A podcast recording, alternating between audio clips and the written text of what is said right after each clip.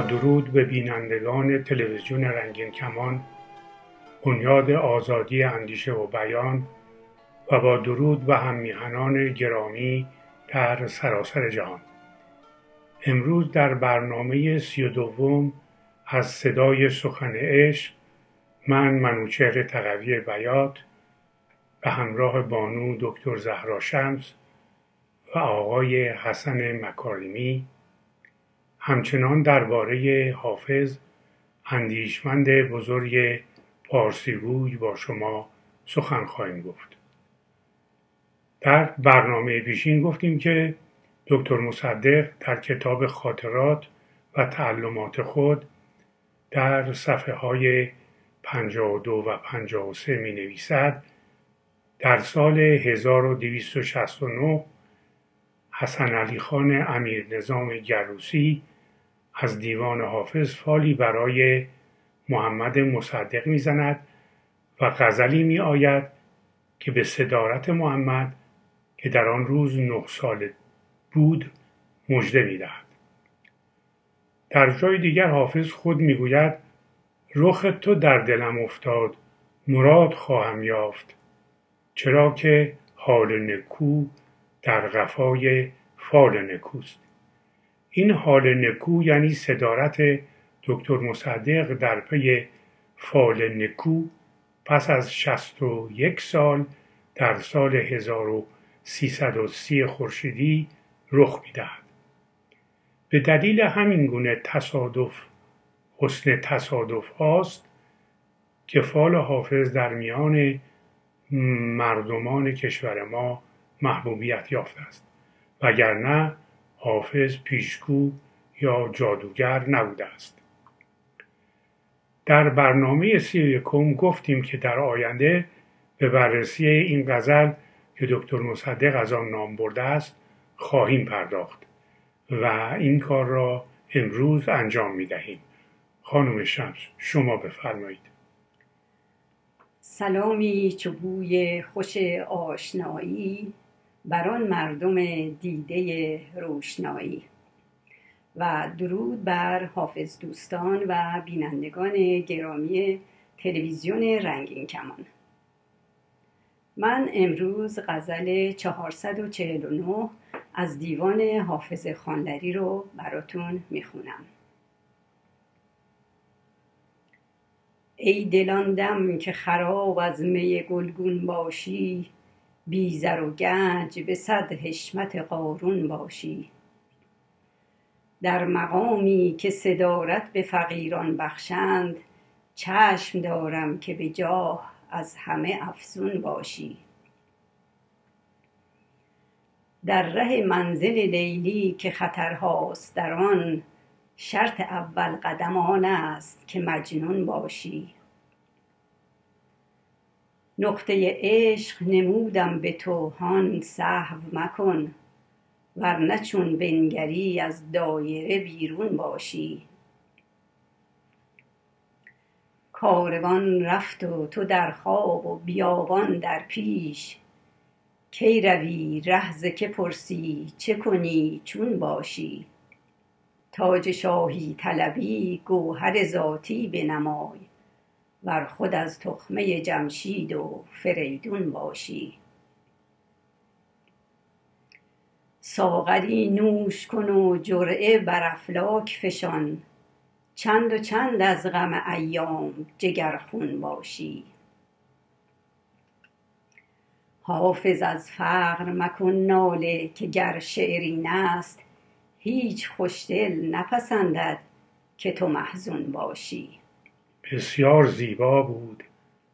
اگر بپردازیم به, چند و چون در اون مایه این غزل. شما می توانید شروع کنید. بیت نخست غزل 449 چنین است. ای دلاندم که خراب از می گلگون باشی بیزر و گنج به صد حشمت قارون باشی. این غزل به طوری که دکتر مصدق آن را در کتابش نوشته است با آنچه در دیوان خانلری هست کمی تفاوت دارد. در دیوان چاپ خانلری نوشته شده است ای دل آن دم و در اینجا نوشته شده ای دل آن به. ای دل آن دم به گمان ما با بقیه بیت اول خانایی بیشتری دارد. دل یعنی قلب درون و میان چیزی. خاطر یا زمیر و به معنای زهره یا دلیلی هم هست. پس ای دل در اینجا به این معناست که حافظ با خودش سخن میگه. بله.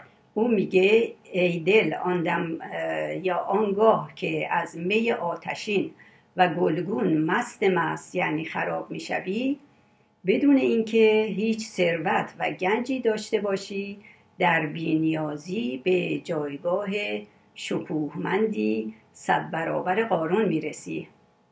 یعنی این حالت مستی به تو صد شکوه و ارجمندی میده. و تو قدر این حال و هوا یعنی مستی رو بدون.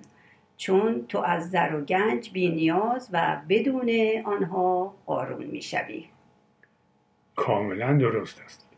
در این بیت خراب به معنای ویران شدن ویرانی است و کاربرد آمیانه آن به صورت مجاز به معنی بدحال و بیمار است. خمار و مست هم معنی می‌دهد خراب در اینجا به معنی مست به کار رفته است. می گلگون نیز همان شراب قرمز است. حافظ خودش را و دلش را تشویق می کند که می بنوشد. آن هم می که گلگون و خوشرنگ است.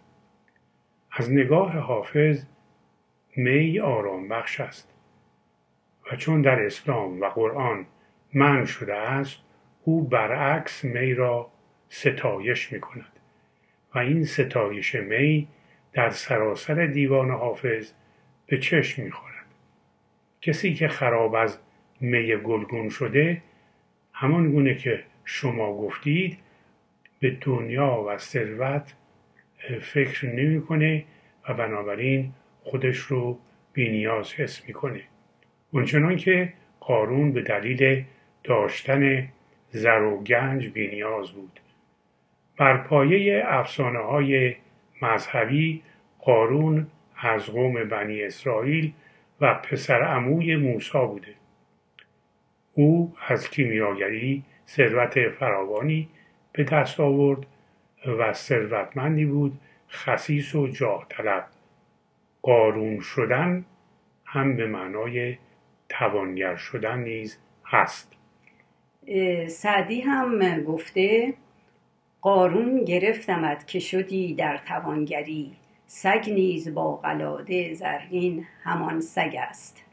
بسیار زیبا و بجاود ده خدا هم در برابر گنج قارون می نویسد گنج روان گنجی که قارون از زر و سیم فراهم آورده بود.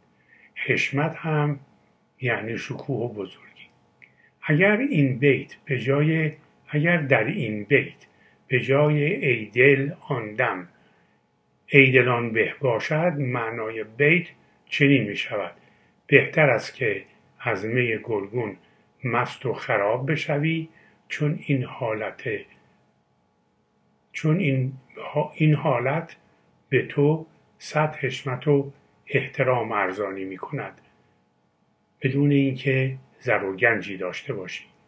پس چکیده بیتی کم چنین می شود ای دل آن که از می گلگون مست و خراب می شوی در بینیازی به جایگاهی می رسی که صد برابر که صد برابر منتر از جایگاه قارون است. در حقیقت در این بیت که شما خوندید حافظ با دل خودش یعنی با خودش سخن میگه. و اما بیت دوم. در مقامی که صدارت به فقیران بخشند چشم دارم که به جاه از همه افزون باشی. صدارت یعنی بالانشینی. در صدر قرار گرفتن جایگاهی مانند وزارت یا نخست وزیری داشتن. فقیر یعنی گدا ندار نیازمند و از این دست. چشم داشتن. ده خدا در برابر چشم داشتن می نویسه توقع و امید داشتن. امیدوار بودن و انتظار کشیدن.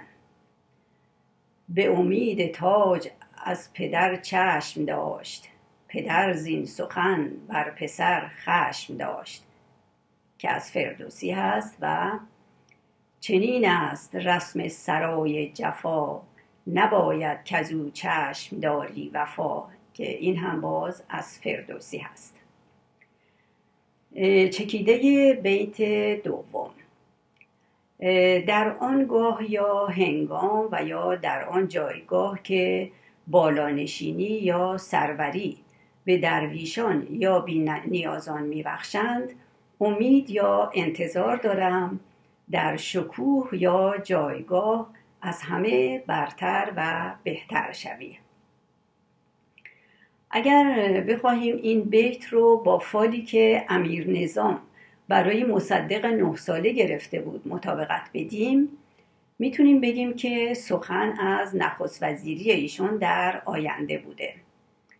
این بدون معنا نیستش که حافظ پیش بینی کرده و این بیت رو برای مصدق گفته بلکه تنها بخت و حسن اتفاق بوده که او بعدها به نخست وزیری رسیده. بیت سوم. در ره منزل لیلی که خطرهاست در آن شرط اول قدم آن است که محزون باشی. ببخشید. شرط اول قدم آن است که مجنون باشی. لیلی نامی است که بر دختران می ده خدا در برابر لیلی می نویسد لیلی صفت نسبی است یعنی منصوب به لیل. شبی شبانه. لیلی نام دختری است که قیس از بنی جعده عاشق او شد و از شدت عشق او دیوانه شد و نامش را مجنون گذاشتند. مجنون یعنی جنون زده دیوانه بیعقل عاشق و شوریده. در مصر اول رابطه ای معنایی بین لیل یعنی شب و تاریکی با خطر در همان مصرا می‌بینیم. حافظ می‌گوید برای اینکه هر راه پرخطری را بتوانی طی کنی شرط اولش را باید داشته باشی و آن دلاور بودن و مجنون بودن است. یعنی برای رسیدن به معشوق یا هدف باید خطرها را بپذیری و مجنون مار قدم در راه بگذاری. چکیده بیت سوم چنین است. در راه خانه معشوق که بیم خطرهای فراوان هست از گام نخست باید گستاخ یا دیوانه باشی. تا بتوانی در آن راه گام بگذاری. یعنی برای رسیدن به دلار بیم مرگ هم هست و بایسته نخستین گام دلباختگی و دیوانگی است. بیت چهارم. نقطه عشق نمودم به تو هان صحو مکن. ورنه چون بنگری از دایره بیرون باشی. نقطه یعنی خجک. سیاهی بر سپیدی. خال لکه و داغ. نقطه در هندسه و دیگر شاخه های ریاضیات مفهومی است مجرد برای بیان موقعیتی دقیق در مکان. درباره نقطه عشق ده خدا می نویسه نقطه عشق یعنی نشانه عشق. نمودن نشان دادن است. صح یعنی لغزش کردن قفلت کردن فراموش کردن اشتباه کردن. هان صوت هست که به معنی بشتاب است. و همینطور جوابی است به معنی آری. این واژه برای تأکید در کاری هم به کار برده میشه. دایره یعنی پرهون یا گردی که بر گرد خودش میگرده. رابطه بین نقطه در مصرع اول و دایره در مصرع دوم وجود داره. نقطه دایره در مرکز اون قرار داره و این اهمیت نقطه رو نشون میده. حافظ میگه از نقطه عشق یعنی مرکزیت و اهمیت داشتن عشق برات گفتم و اون رو به تو نشون دادم. آگاه باش و قفلت نکن. اگر قفلت کنی هنگامی که با دید بصیرت نگاه کنی می‌بینی از اون دایره ای که عشق مرکزش هست بیرون افتاده ای چکیده بیت چهارم. نشانه عشق و مهرورزی رو به تو نشون دادم. لغزش مکن وگرنه از دایره یا پرهون مهرورزان بیرون میمانی. بیت پنجم. کاروان رفت و تو در خواب و بیابان در پیش. کی روی؟ ره چه پرسی؟ چه کنی؟ چون باشی در بیت سوم سخن از راهی است پرخطر در بیت چهارم سخن از نقطه و دایره عشق است که اگر قفلت کنی از آن دایره بیرون میفتی همون گونه که اگر قفلت کنی از کاروان باز میمانی. چکیده بیت پنجم چنین است. تو اگر در خواب باشی کاروان می‌رود. اون وقت تو کی می‌روی و در بیابانی که در پیش است راه را از چه کسی می‌پرسی و چگونه خواهی رفت؟ بیت ششم تاج شاهی طلبی گوهر ذاتی بنمای بر خود از تخمه جمشید و فریدون باشی.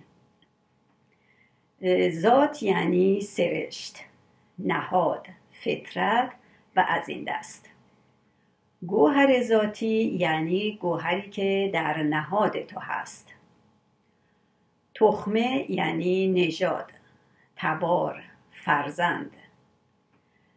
جمشید نخستین انسان و نخستین پادشاه ایران است. فریدون از تبار جمشید و فرزند آبتین از پادشاهان پیشدادی است. فریدون زحاک رو در دماوند به بند کشید و بر تخت شاهی نشست. داستان زحاک و فریدون که فردوسی در شاهنامه آورده و حافظم در اینجا به اون اشاره می‌کنه داستان رهایی ایران از یوغ عرب هاست. یعنی برای رهایی از دین و چنگال عرب ها باید سرشت و نهادی ایرانی و شاهانه نشان بدهی. چکیده بیت ششم. اگر تاج شاهی می‌خواهی باید در سرشت تو چنین گوهری باشد حتی اگر فرزند جمشید یا فریدون باشی. یعنی اگر فرزند جمشید یا فریدون باشی و نهاد تو گوهر شاهی نداشته باشد کاری نمی‌توانی بکنی. بیت هفتم ساغری نوش کن و جرعه بر افلاک فشان. چند و چند از غم ایام جگرخون باشی حافظ در اینجا نه تنها خود را همچنان به نوشیدن شراب می‌خواند بلکه پاشیدن آن را به کهکشان هم خواهان است تا همه جهان و ستارگان هم مست شوند. افلاک یعنی آسمان ها و کهکشان ها جرعی بر آسمان پاشیدن نشانه مستی و شادی فراوان است. چکیده بیت هفتم. ساغری شراب بنوش و از شادی بخشی از آن را به آسمان بپاش و شادی کن. تا کی می‌خواهی از غم روزگار جگر و دل خونین داشته باشی. بیت هشتم. حافظ از فقر مکن ناله که گر شعرین است هیچ خوشدل نپسندد که تو محزون باشی. پیش از این گفتیم که فقر یعنی توهیدستی درویشی و بیچیزی. خوشدل یعنی شادمان. حافظ در اینجا شادمان بودن و خوشدل بودن رو در برابر توهیدستی و غمگین بودن قرار میده. محزون به معنای غمگین و ناشاد هست چکیده بیت هشتم. حافظ از توهیدستی ناله مکن زیرا اگر شعر این است که تو می‌گویی هیچ مردم شاد و خوشدلی نمیپسندد که تو ناشادمان و غمگین باشی. یعنی تو با چنین شعری باید شادمان باشی. به درود تا برنامه دیگر تندرست و شاد باشید.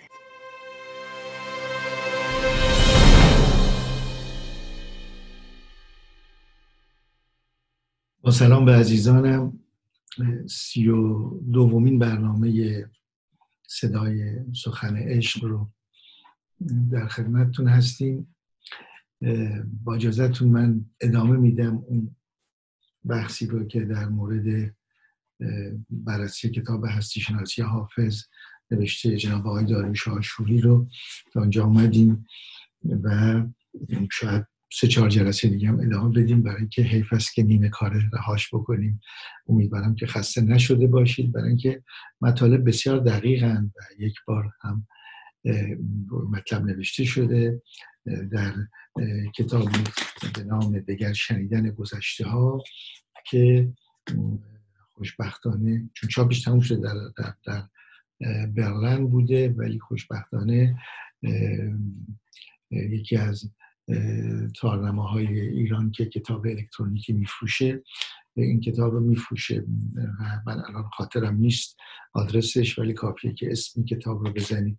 دگر شنیدن گذشته ها حسن مکارمی و اون تارنما میاد. اگه می‌خواید ابتیا کنید می‌تونید بخرید این کتاب رو که شامل مقالات مختلفی. من جمله این مقاله این مقاله بسیار مفصل تر از این بوده که بار اول در یک نشریه که به نام نشریه آفتاب بوده شماره 42 مرداد 79 این نشریه در نروژ چاپ می شده این نوشته اونجا چاپ شده. خیلی مفصل تر از این مقاله که در اینجا آمده. در واقع میشه گفت که 22 سال پیش این مقاله نوشته شده. خب. بریم سراغ مطلب اون. در صفحه بعد حدود جلو رفتیم حدود 222 223 هستیم. صفحه کتاب خود هستی شناسی حافظ. می‌دونید که این کتاب یک تجهیز چاپ شد که جناب آقای داروش آشوری در یک شامی که با هم بودیم گفتند که این در تجهیز چاپ یک مقدار نظراتی رو در واقع آوردند و در واقع در واقع میشه گفت که این ممکنه که تمام اون مطالبی رو که من دارم الان خدمتتون میگم بعضیش تصحیح شده باشه ولی قرض چون اینجا قرضی نیست نسبت به فرد خاصی فقط این است که نوشته ای رو ما می‌گیریم و می‌بینیم تا کجا می‌تونیم نقدش کنیم. به نقد سالم من چی نقد سالم یعنی همین یعنی ضمن احترام فوقالعاده به جناب داروش آشوری و کارهایی که انجام دادن حالا خدماتی که به هم ادبیات فارسی در زمینه واژه سازی و هم به ترجمه انجام دادن خدمات بسیار با ارزشی بسیار قابل احترام هستن. ولی این مانع این نمیشه که مهربانانه من و شما متن ایشون رو مطالعه بکنیم و نظر بدیم و ایشون هم اگر علاقمند بودن پاسخ می‌دادن که شوبختانه در عرض این 20 سال گذشته این کار رو نکردن. برها نویسنده در تعریف رندی می نویسد رندی آن قلم روی از آزاد جانی و آزاد اندیشی است که در متن یک فرهنگ دینی از راه تعویل کلام و حیاتی تعبیر کلام و حیاتی بدان می‌توان رسید. این مسئله تعریف رندی است. و در برگ 224 می‌خوانیم اینجاست که می می او نیز دو چهرهی خود را می نمایاند. می او می حافظ. این می نیز یک سرنمون ازلی دارد. این سرنمون رو خاطرتون باشه بیشتر archetype هست که یونگ برای اولین بار مطرح می‌کنه که بحثش این هست که ما یک مقدار در واقع نمادهایی داریم سمبول هایی داریم که اینها به کل بشریت مربوط میشن به کل انسان مربوط میشن مستقل از زمان و فرهنگ. که البته این نظر جناب یونگ هست و چندان بقیه روانکاوان و روانشناسان و حتی فیلسوفان به دنبال این نظر نرفتن که تایید بکنن این مسئله, مسئله رو که ما یک سری سرنمون با خودمون به دنیا میآوریم در فرهنگ های مختلف حال. اینجاست که می او نیز دو چهرگی خود را می نمایاند این می نیز یک سرنمون ازلی دارد که در آن میخانه ازلی خاک آدم را با آن سرشتند و جرعه ای از آن به او نوشاندهاند تا انسان شد این یومه بسته میشه تا اینجا صحبت جناب آشوری است.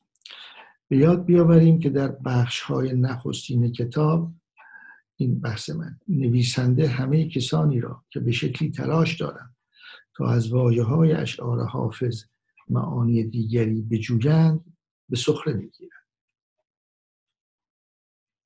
در برگ 15 کتابشون اوائل میارن که کاربرد می و میخانه و مغ و پیر و خرابات و چیزهایی از این دست در پیشینه شعرهای صوفیانه ما کاری است مکانیکی و در انتها خود به این کار دست مییابد. کار مکانیکی منظورشونه. یعنی جای دوری نمیره این, این واژه ها در عرفان ما جای دوری نمیره. یعنی از یه طرف بالا می رو و در واقع یک چهرش رو یک چهره سرنمون ازلی می‌شناسن در برگ 230 ایشون میارن با در کار آمدن دیدگاه تعویلی نسبت به اسطوره حبود و کشف معنای باطنی آن به دست اهل عرفان بر پایه تکه بر آیاتی از قرآن چند نقطه یک بار چشمانداز نسبت به خدا و انسان زیر و زبر می شود و جای خود را به دیدگاه یگان انگاری می دهد که در آن عالم روحانی و عالم جسمانی در هم تنیدن و خدا همان وجود است و وجود یکیست پدیدار شده در همه نمودهای خود. این برداشت جناب آشوری است. و اینجا به عنوان یک نتیجه گیری.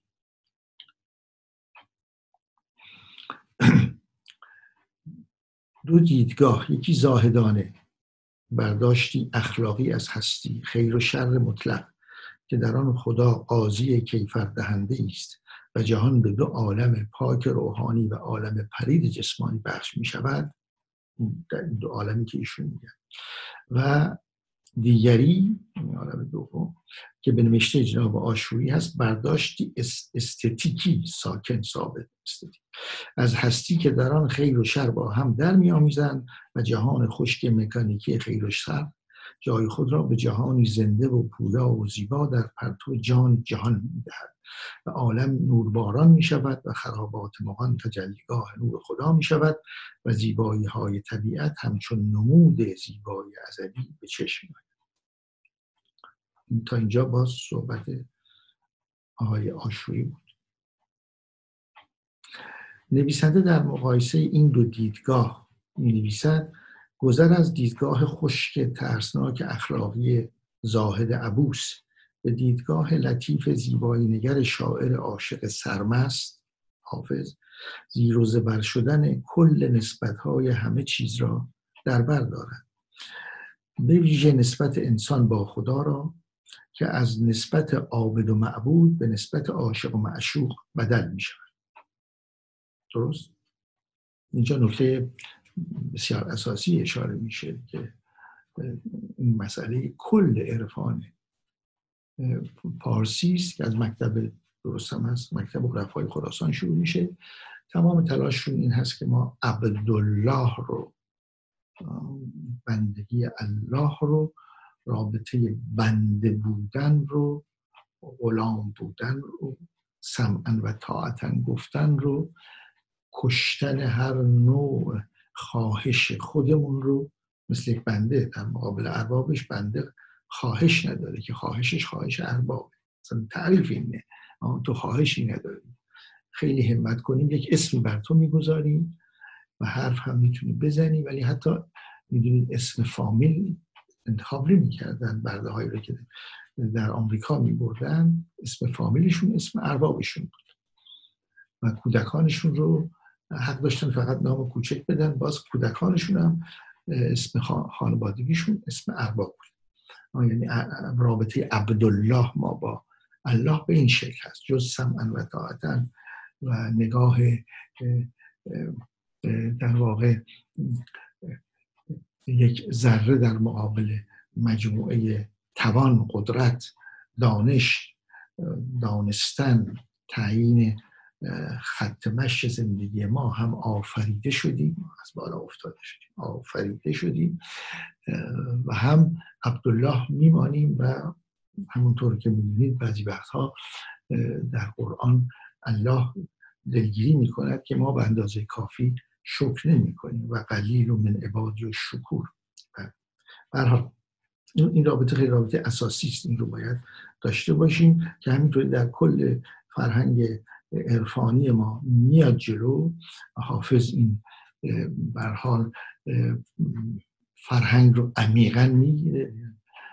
عشقت رسد به فردا در خود بسان حافظ قرآن زبر بخوانی با چهارده باید اونم باید عشق عبدالله بودنت نیست که به فریاد میاد که قرآن رو بفهم عشقت رسد به تغییر رابطه به فریاد می‌رسه. در انتها. در انتها چون عاشق و معشوقی تو به الله به جای می‌رسی. یعنی اگر با دید عبدالله بخوانی چیزی درک نمی کنی منظور بله. حالا اینکه میگن که این از قرآن آمده یعنی اینکه این نسبتی که تبدیلی که به از عابد و معبود به عاشق و معشوق تبدیل میشه این که از بنیان هم اختلاف دارن بحث این هست که این نمی‌تونه قرآنی باشه. بحث من اینجاست. حرف درسته ها حرف اساسی است بنیانی است. که در واقع مکتب خراسان این رابطه رو عوض کردن و ادامه پیدا کرد تا امروز در عرفان و دعوای اصلی در واقع متشرعین مدارس معممین شیعه اصلاح دعوا سر همین مسئله است و اگر ببینیم در چهل سال گذشته که به هر نوع شده در واقع اهل تصوف و دراویش ایران در معرض مشکل قرار گرفتن تا امروز علت اصلیش همینه که این رابطه عوض میشه شما وقتی دیگه برید در به سمت یک نوع عرفان و تصوف دیگه در حوزه عشق میفتید عاشق و معشوق و دیگه اون عبدالله بودنتون از بین میره و حتی حتی اون ترس جهنم هم از بین میره و امید بهشت هم از بین میره ها. که حافظ هم بنیانش می‌ذاره؟ یا که در واقع از دو جهان من دو جهان رو وقتی میگه کنار میگذرم هدف همینه که این جهان که زندگی و لذت و اعتبار و شهرت و غیره است و اون جهان یعنی امید به بهش و ترس از جهنم رو کنار می‌گذارم. من رابطم رابطه عاشق و معشوقه و الله. اگر کاری می‌کنم نه به خاطر اینکه میترسم از جهنم و امید دارم به بهشت. نه به خاطر اینه که در این دنیا مورد علاقه متشرعین قرار بگیرم. هیچ کدوم از این دوتا نیست. دو دنیا. ولی در حالت عاشقی هستم. این خواهیم آمد روی این مسئله بسیار اساسی بنیانی و حتی شاید تعریف رند حافظ رو هم بتونیم از اینجا در بیاریم که رندانه رابطه عوض شده رو تا انتها می‌بره در رابطه نوع دوم رابطه عاشق و معشوق و خدای نور نمی‌تواند اساسا قرآنی باشد. یعنی اعتراض من به اینه بنابراین دیدگاه دوم ریشه در جای دیگر دارد و بیشتر از ترس پوشش اندیشه است که این رابطه را به قرآن چسبانده چه در بینش اسلامی رابطه بنده با الله هست و عابد با معبود و در هیچ کدام از آیات قرآنی انسان به عنوان عاشق الله تعریف و توصیه و حتی اشاره نشده است.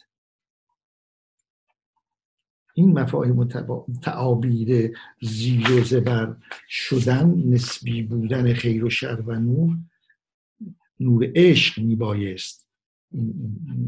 میبایست ریشه در جای دیگر غیر از قرآن داشته باشد. این مکان در کجاست؟ چگونه می‌توان این همه ارتباط مفهومی و نهادی و نشانی بین شناخت اسطوره‌ای ایرانیان قبل از اسلام و دنیای حافظ را ندیده گرفت؟ من همینجا مطلب رو تمام می‌کنم. میریم در جلسه آینده. متوجه شدید که به هر حال من هم میپذیرم که ما دو نوع رابطه داریم. با الله عبدالله عابد معبود و عبد بودن رو داریم. و رابطه دوم که عرفای مکتب خراسان بنیان گذاشتن عاشق و معشوق در عشق در حوزه عشق هست. این دومی هست در حافظ ولی ربطی به قرآن ندارد. در هیچ کجای قرآن این رابطه به این شکل تعریف نشده است. اعتراض من به جناب آشوری در همین هست که این دوتا رابطه رو در قالب قرآن ببینن و من معتقدم که حالا جلسه دیگه بیشتر صحبت می‌کنیم که رابطه دوم این عشق همون عشق اسطوره های ما قبل از اسلام به همین دلیل که مهر مهربانی مهرورزی و مهر خورشید یکیست و اونجاست که در واقع کار اساسی صورت گرفته. شب روز خوشی را آرزو می‌کنم برای